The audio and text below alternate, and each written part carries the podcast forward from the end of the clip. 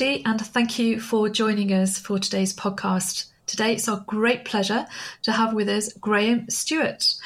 Graham is the founder and executive vice president of Fibre 52. He's also British, living currently out in the US, but that's a whole other story because he's been an incredible traveller during his career too. Graham, welcome to today's podcast. Thanks, Debbie. Thanks for inviting me on the pod. It's uh, delightful to be here. No, you're welcome. Can't wait. You have so much knowledge. We've just been chatting off air. Um, and you have you have so much knowledge of the textile industry. So um, let, us make a start. Could you share a brief history of your career within the textile industry for us, Graham, please?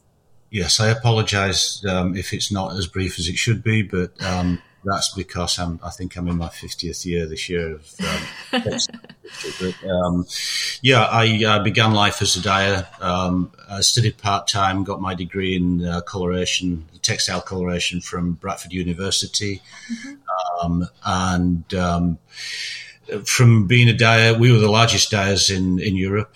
Uh, with 10 dye houses, uh, commissioned dyers, dyers, we'd dye anything we could. Mm-hmm. Uh, and that went from wool pretty much wool to, to cotton to then the developing synthetic fibers, which was an interesting time in textiles. Um, I moved from there to um, a company called Dawson International, Scottish uh, company out of Edinburgh, largest um, cashmere company in the world. Um, we branched out. Uh, we had a big fabric division, which I ran. Then we branched out into the US um, and bought textile companies over here. Um, we we owned um, the biggest thermal uh, uh, base layer manufacturer in the world. We had about mm-hmm. three thousand people in Pennsylvania. We had sportswear. We had dyeing companies. You name it. We ended up with six thousand people here in the states. Um, then I moved to uh, the wool industry um, uh, with the largest um, the largest trader and processor of wool in the world, Michell, out of Adelaide, Australia. Okay. Um, and then I moved to Hong Kong to Novel Industries. Um, we knitted 75 million pieces of um, uh, sweaters um, per year. Uh, we also uh, spun, woolen spun, uh, 50,000 kilos. Uh, sorry, 50 million kilos. Let me get it right. So we're the biggest woolen spinner in the world by a long, long way. Um, and um, we also own Tommy Hilfiger, 95% of Tommy, um, and so on and so forth. So big textile conglomerate. I then joined, um, I, I, then became head of Australian Wool Innovation, uh, head of textiles for Australian Wool Innovation, I should say, um, which is the research and marketing arm of the Australian wool industry, mm-hmm. uh, which gets paid for by a levy, which is law in Australia. Um, we're also the administrator of the Woolmark Company. Uh, from there, I joined Nino Cerruti, a famous designer, um, and we had um, brands and garments and fabrics made in Italy uh, primarily, but also in Asia as well. And I ran, I ran the brands and so on in, in Asia, um, uh, living in Shanghai.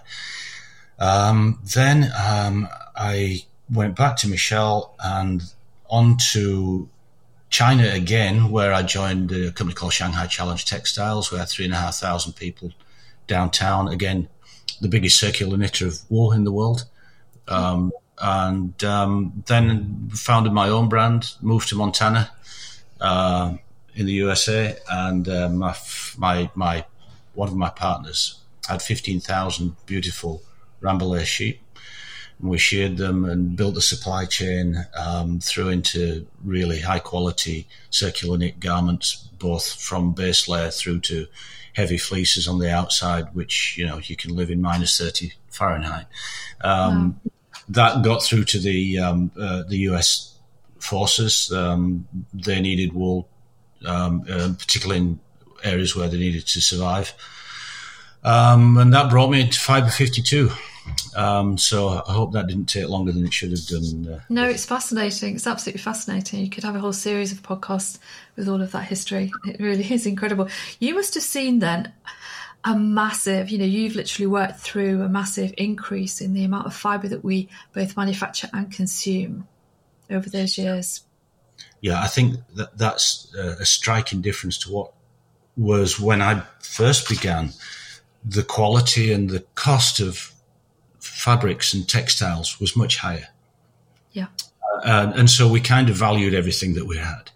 Um, you know, you, you, would be, uh, I mean, I was typical. I'd be, I'd be lucky if I had one sweater every three or four years, uh, you know, and a couple of pairs of trousers and one pair of shoes, and that was it. Now you can go down to H and M and kick yourself out every weekend.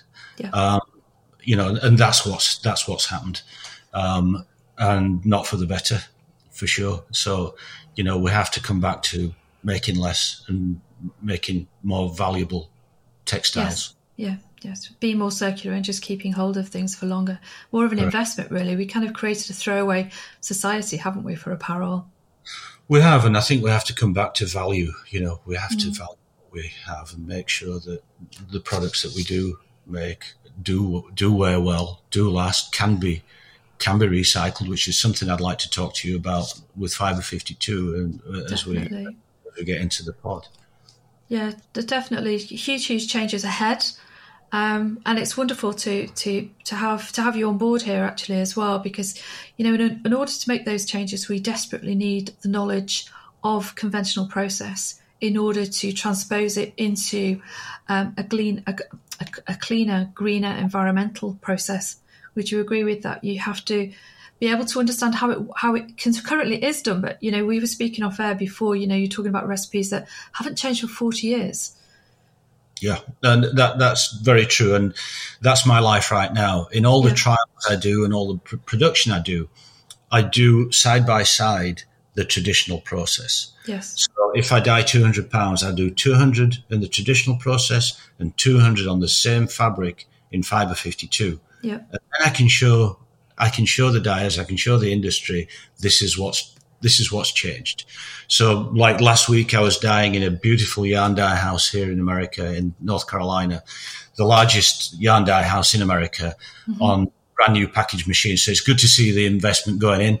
So, yeah. this company has just invested $25 million in this dye house. Um, they're good enough to let me, you know, because they want to, they're very open management. They want, they want to learn, want to see if there's a better way of doing things. Yeah and um, I, I dyed parallel, and uh, the results were really good because um, the fastnesses are coming out five five five across the board, uh, which they didn't expect. The color was exactly the same, so we're not having to, you know, redo the recipes with the dye stuffs. But then um, my process took four and a half hours, and theirs took nine. So the dye yeah. yeah, you just think energy waste, all of it, all of it. Before before we move on, then let's just let's just double back a little bit. Why why, in your opinion, Graham, do we need to urgently develop and implement clean technologies for textiles from fibre to fabric? You know, what what are we currently doing in mass? You know, the majority of the time. Yeah, um, I think we, we have to change pretty quickly, and I, I'm, you know, I have to think about how that change is going to come about. Okay um, because I get a tremendous amount of resistance around the world from mm-hmm. manufacturers because they don't want to do it. They don't want to have something new. But when they see, as I say, like for like as to what can be done, then they're interested in change. But even though I can name a number of very big processors around the world who've said this is fabulous, this is just so great, but we're not going to adapt it because um, you know we're too busy um, we've just had a pandemic, yeah, and we, we're six weeks behind, and we've got a big program ahead of us. You know, so back back to square one. Um, so how do we make that change? And uh, you know, we were talking earlier about Italy. Um, in Italy, one of the reasons we've been able to move very very quickly is that the governments are getting involved. So legislation is coming in. Yes. So change has to happen. You know, so they've been very uh, adaptive, let's say, in wanting to make the changes because they know legislation is just around the corner. So I think that's a big part of what has to happen in making these changes within the industry. I think yeah, I think you're right. The industry is finally realizing that if they don't join, if they don't join us, join you know with with environmental technologies, they're actually going to get left behind. Yes, because the big brands just won't buy it. Correct, absolutely correct. Yes, there's a lot, lots of innovation going on there. Um, and we'll move on very quickly, actually, to start talking about Fibre 52 because it's absolutely fascinating. But before we do, can we make people aware, our listeners aware then, what are the chemicals used in the preparation of our everyday fabrics, the ones that we need to be aware of, and the ones that you have successfully removed? Yes, very good question, Debbie. Um, so, traditionally, um, as you, we've said for decades, um, nothing's really changed in that cotton is prepared for dye, mm-hmm. prepare and bleach process. So cotton's got impurities in it, uh, trash as it's nicely called, um, which is mainly vegetable matter um, and little nodes that's in the cotton which are visible. Yep. So the bleaching process is there to get those out, but also the waxes, the natural waxes and so on, and paraffins inside the cotton, um, they're saponified by caustic soda. The caustic soda is also used with hydrogen peroxide bleach or other bleaches as well, which um, are not as nice as hydrogen peroxide. But caustic soda is a very heavy alkali. Mm-hmm. Uh, so what I wanted to do was to get caustic soda out of the system completely and okay. replace it replace it with bioproducts. And that's pretty much what Fibre 52 is about in the initial stages. In that we have um, we have four bioproducts which replace caustic soda and other things in the prepare for dye. And when they react naturally, we come to a, a, very clean dye bath. At the end of it, we don't drop the dye bath. We don't need to. We don't need to waste 10,000 yeah. litres of water. We go straight into the dyeing process without washing off, which is the traditional way to do things. And soaping off, we don't use any soap at all. It's banned in this process. And so, so, you know, so you'd have used lots of water, lots of energy. You know, you'd have generated lots of heat and incredible volumes here. I mean, these machines are huge, aren't they? You know, I don't think anybody out there who hasn't been in one of these mills would, would really appreciate how big the volume, how many, you know, hundreds of feet these things just keep going on and on and on, churning and churning and churning, thousands and thousands and thousands of meters constantly. Absolutely. Uh, you know, if you're going to dye 200,000 pounds a day, you've got a lot of machinery there. Yeah. That's a lot of energy. And, you know, that that's a big breakthrough with Fibre 52 in that we're able to bleach um, at 58 degrees Fahrenheit, lower than normal. Um, and so there's a big saving in energy there. But, you know, also, as I've said, with water, um, but also the carbon footprint vastly reduced um, in, in that process. Um, and so, yeah, we're all rolling we're rolling Fibre 52 out around the world, and and you know, initially I, I was engaging with manufacturers, um, and I fairly quickly pivoted into brand because it, you know the brands can put pressure on for change, um, whereas a manufacturer may not have that incentive to do that. So very much we're engaging with brands around the world um, who um, are also helping us in um, getting Fibre 52, this more sustainable process, into their manufacturing chains. It's so interesting. It really is great. It really is. So, one of the things that we spoke about earlier as well off air was, you know, we spoke about, you know, the, the, the toxic chemicals, etc., that are being used, the incredible amount of waste, water, energy, etc., etc. But one of the things that you also touched on was the damage that all of these caustic materials actually do currently to cotton and how much kinder your process is. Could you just go over that for us, please? Yes. Um, I noticed, Debbie, uh, going back a few years, that um, in the dye houses where I was working, the cotton was uh, staying in the dye bath for a long time yeah. with these heavy chemicals at high temperatures. And um, I started to look at, on something called a Mullen burst tester, which is a very simple machine, but it tells you very quickly what the strength of the fabric is.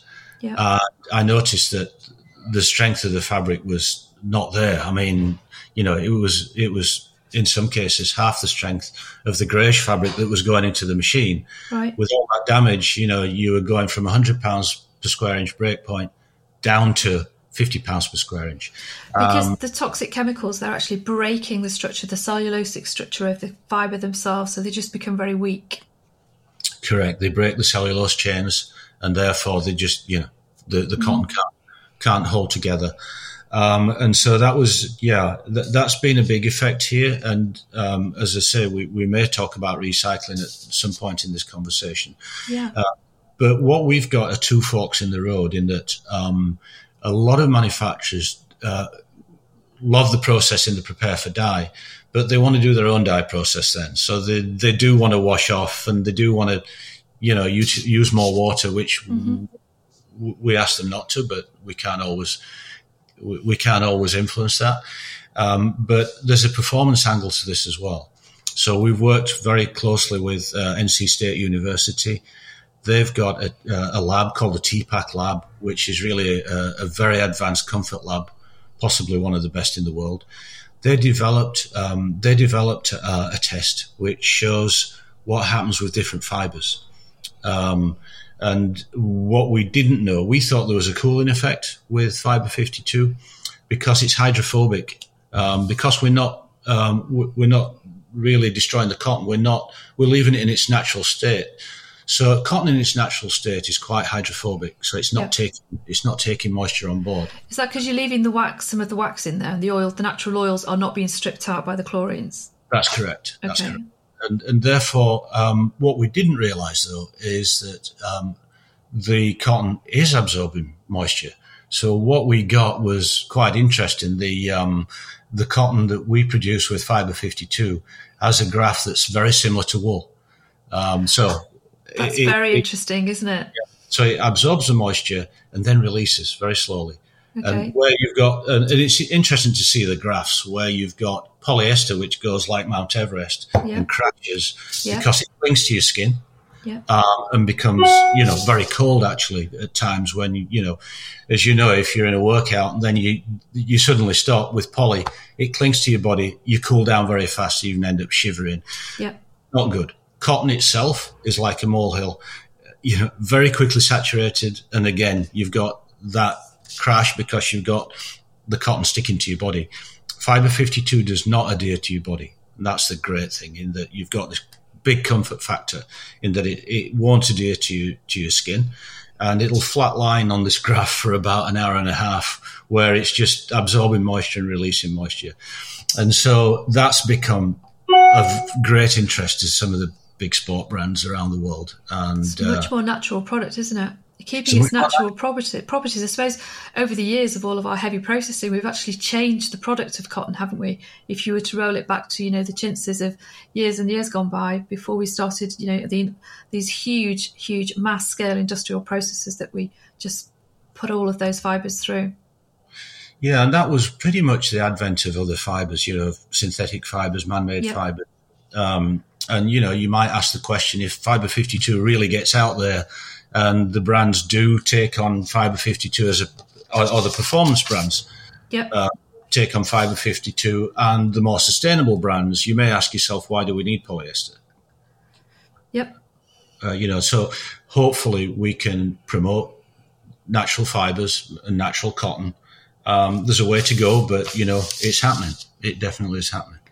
No, it's, it's, it's so interesting, and I think you know one of the things you touched on earlier that we spoke about was the fact that you don't need any new technology to do this. No, it's just existing machinery, and um, you know, quite often I see new water saving technology, but yeah. you know, when you have to shell out a couple of million dollars per machine, it's quite restrictive. Uh, yes, you're helping the environment by using a lower liquor ratio, less water. With with this process, I mean, we're in countries where water is brought to the mill, where people don't have enough water to drink. You know, yes. and, and and it's crazy that there's millions of gallons of water being used and wasted in in dyeing textiles and processing textiles, where we can we can really cut down on that. And you know, if we could get fibre 52 moving around the world, the savings in water would be just uh, huge. Um, and I, yeah, we'll, we'll put a figure on it one day. But yeah, we're using the same machinery that's existed. Some of this machinery that I'm dyeing in here in America is 35 years old. Yeah. Still good machines, um, don't need to be replaced, and um, you know away we go. So, it, and th- this is one of the good things about Fibre 52 is that it can be in a dye house anywhere in the world in about 30 minutes because we can, we, you know, I can send an email and away you go. Yes. Um, the downside is, according to our lawyers, is that it can be transferred anywhere in the world in 30 minutes. In that, therefore, we've got it works both ways. Uh, yeah, yeah, and we're spending a great deal of money on doing that right now. No, it's so interesting, so so exciting. Tell me, um, why are textile manufacturers why are they struggling to balance? What, in your view, why are they struggling to balance sustainability and profitability? Why why aren't more people adapting? You know, I mean, it made made the headlines here today uh, with a new report on um, climate change and how quickly we we all have to act. It's almost like you know people just completely in denial of what is actually coming if we don't make these huge switches. So, what is holding everybody back? Um, I think a resistance to change. We've okay. always we've always done this the way, and you know, textiles and particularly cotton textiles is a very traditional industry. Mm-hmm. And ch- change is not easy unless you know there's some reason to change, and there is. I mean, yeah, I saw the same report today. You know, and, and global warming's upon us, climate change is upon us, and we've got to do something about it. And I don't think change is coming until legislation arrives, and there has to be it's more legislation. Pretty yeah. much, I'm afraid. You know, and there are great initiatives, you know, like the United Nations uh, 2030 initiative, where there are very clear objectives out there which we should be working towards. But unless there's legislation, that's not going to happen by 2030. You know, so it ha- it has to happen, and we see it happening. I mean, certainly in Europe, um, we see that legislation happening, and to yeah. some extent here in the US also. Yeah, yeah, yeah. That's absolutely true. Very, very true. So tell us about fiber fiber 52 then you're doing everything you can to raise the bar for, for cotton really and for us to start using more natural organic fibers as well within within our supply chains do we have enough supply to do that do you think um, how, how, how can we how can we grow more cotton in a more productive environmentally friendly way so that we could you know sort of start start to close the gate on some of the synthetics that we're using that aren't very friendly yeah, I think it's back to what we were talking about earlier in in the pod. Is yeah. that um, we need to use less, you know, because you, for instance, organic cotton, you can't build a bigger supply chain overnight. No, uh, it's just not going to happen. And more and more organics being used, which is great. Um, you know, so the the practices of growing cotton are, are really being focused upon right now.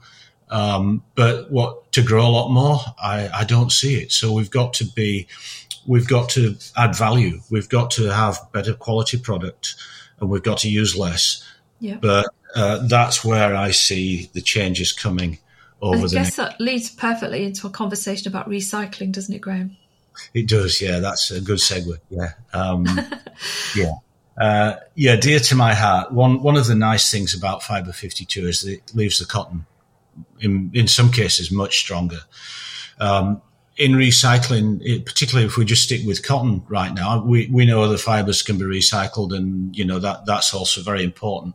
But in cotton, what tends to happen not too far from me is that um, cotton gets recycled, but it can only be used for things like um, uh, automotive insulation yeah. because the fibers are so short you can't spin them again.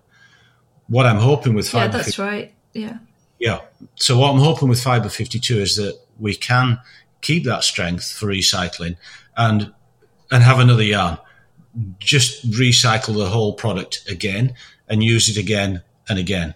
Um, that's you know as as we recycle, that's going to be more and more difficult. But there's a, a lot of initiative going on, for instance, with polyester and reclaiming polyester and and um, recycling polyester and blending that with cotton, giving it further strength. Um, and that's something we're working on right now. We've got a number of interested parties who realise that this is a stronger cotton, and therefore let's look at the circular economy and see what we can do with it. To remove the polyester. Well, you so can. it remove, makes it easy to recycle. You can remove the polyester, but in, in removing the polyester, you can recycle the polyester and make it uh, usable again rather than you know going into um, a, a, landfill or uh, into the oceans as it does and, and so on. So re- having a very good quality re- reusable product is yeah. very sustainable. It's much more valuable i would have thought. Valuable yeah absolutely. Yeah definitely because you know that moves again onto our, our next question really about the performance qualities that advance the circular economy because we're so used to just smashing things up, aren't we? With um, with a throwaway culture, really, that to, to to move back all the way down right through the supply chain and to strengthen those quality ingredients so that they last longer in the circular chain must must be a huge benefit of your technology, Graham. It is, yeah. Um, we were funny you should mention that. I was talking to some guys in Central America before this pod this morning, and they were saying how many thousands of tons they use in clippings on the floor. Yes. But those clippings have to be cleaned up, and they go through a bleaching process. So the guy had a eureka moment and said, "So we could use fibre 52 for this?" And I said, "Yeah, no, no problem." Um, and so you know, things are happening as we speak uh, because that in itself is an enormous industry where we can make a difference by, yeah, using those clippings, which are usually thrown in landfill, yes. but we can use them to produce more valuable clothing and with a sustainable process, we're not putting the heavy bleach back onto those clippings. And I guess, you know, if your process is you're using existing equipment that's out there in the textile industry globally, then the application for your technology, um, your your recipes, I guess, can be implemented anywhere in the world as quickly as possible. Yeah, uh, implementation anywhere, as you say. I mean, all we ask for is an NDA. Yep. Um, and um, and therefore, once we've got an NDA, we can do the trials. We do the side by side trials I mentioned everybody's happy, and away we go. So it can be rolled out very, very quickly around the world, no question. So, how do you plan to scale, Graham?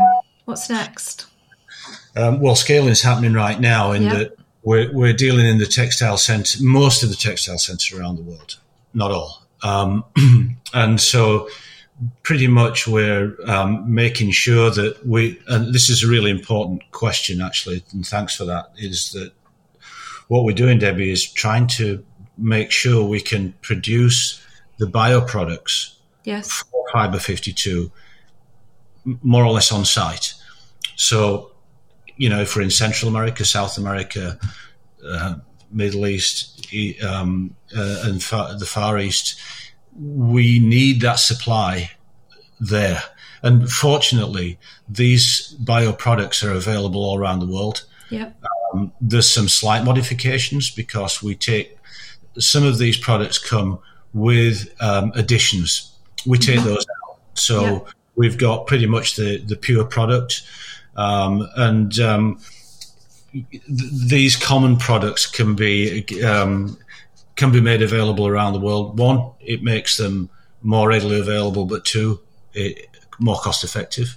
Absolutely. Uh, we're not shipping them around the world. We don't want to do that. And so no. very very quickly we've said we're not going to do that. So in some countries they're like, please ship us, you know, a thousand pounds of your product, and we've said no, we're not going to do that. So would so, you would you be looking for for people to work with under kind of a, like a license agreement? Is that how you think it could scale fast? Uh, yeah, we, we, have looked at license agreements, but we're looking at a more holistic rep- approach in okay. that we'll work with the um, with the manufacturers of, of or the the um, the people that supply the bioproduct yep. and put packages together which are affordable for the mills. Um, and therefore also take some of the brain work out of it. In that, the more simple we make this process, the better it's going to be. Um, so we'll probably, um, you know, get some return out of partnerships around the world, um, rather than just charging a license, which is really hard. Hard to manage impossible yeah, to manage. Yeah, it's hard to track. Pretty impossible to track, to be honest. Yeah. That said, we are looking out for counterfeit already. We um, we have a blockchain process that will be with us fairly soon. Great. Uh, and so we'll be able to tell you that that really is Fibre 52 and not somebody who's putting the label on yeah. it. That's fantastic. But you know, we spoke off air earlier. You know, transparency and traceability is not new to you, is it? You know, you talked to me about the um, the sheep that you used to farm, etc. You know, you've been trying to be transparent in the supply chain for a very, very, very long time, haven't you? That was an early indicator. Yeah, Debbie, um, I've, I've, I've tried my best. It's of great interest to me and mm-hmm. dear to my heart. And yeah, we um, we had fifteen thousand Rambouillet sheep in in Montana. Um, we didn't know them all by name, but you know we could um, we could shear the sheep ourselves. Yes. Um, and um, that would yield us about sixty thousand pounds of wool. and um, yeah, I, I, literally bird dogged that through um, through the whole supply chain. Um, I would be there at every stage of process, and of course, you had to be because there was no supply chain. No. Um, and you know, so it's great actually to be involved in something where there is a supply chain yeah. where we, yeah. we, can, you know, we can get into um, some scale. Let's say it's fantastic. And, it must be very rewarding, Graham, as well, to be able to put a lifetime's experience to great use like that as well, with something that you are so passionate about.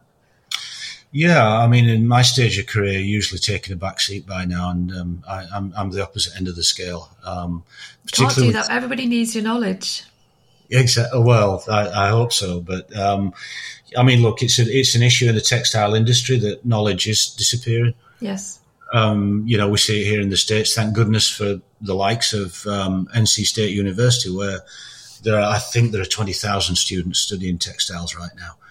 Um, you know, so that is Fantastic. one of the biggest learning centres in the world. We've still got wonderful um, operations like the Society of Dyers and Colourists, which I'm yes. thankful for for my career. Yes. Uh, and um, you know, so yeah, education needs to be um, needs to take some focus. And you know, I, I was lucky in that when I started work, there were apprenticeships. Yes. So I didn't have to go, you know, to university full time. I could, I could, I could study at night and and um, maybe take some time off during the week to study, uh, and then put it all back into practice again, which mm-hmm. was really important. Um, and I just hope that more and more of that begins to happen. Definitely. I think it is. I think it is happening actually. Yeah, I, I yeah, I, I, think it is too. We need a lot more of it, but it's it is gradually increasing. It's accelerating, should we say? You know, because you, you can't be sustainable in a silo, can you? We all have to collaborate and be more transparent um, and just collectively share knowledge wherever we can. Really. Absolutely, yeah, you're spot on. Graham, it's been so interesting talking to you. I'm sure we could chat for hours on these subjects, and I'm sure we'll chat again very, very soon. Is there anything you'd like to add before we close the podcast for today?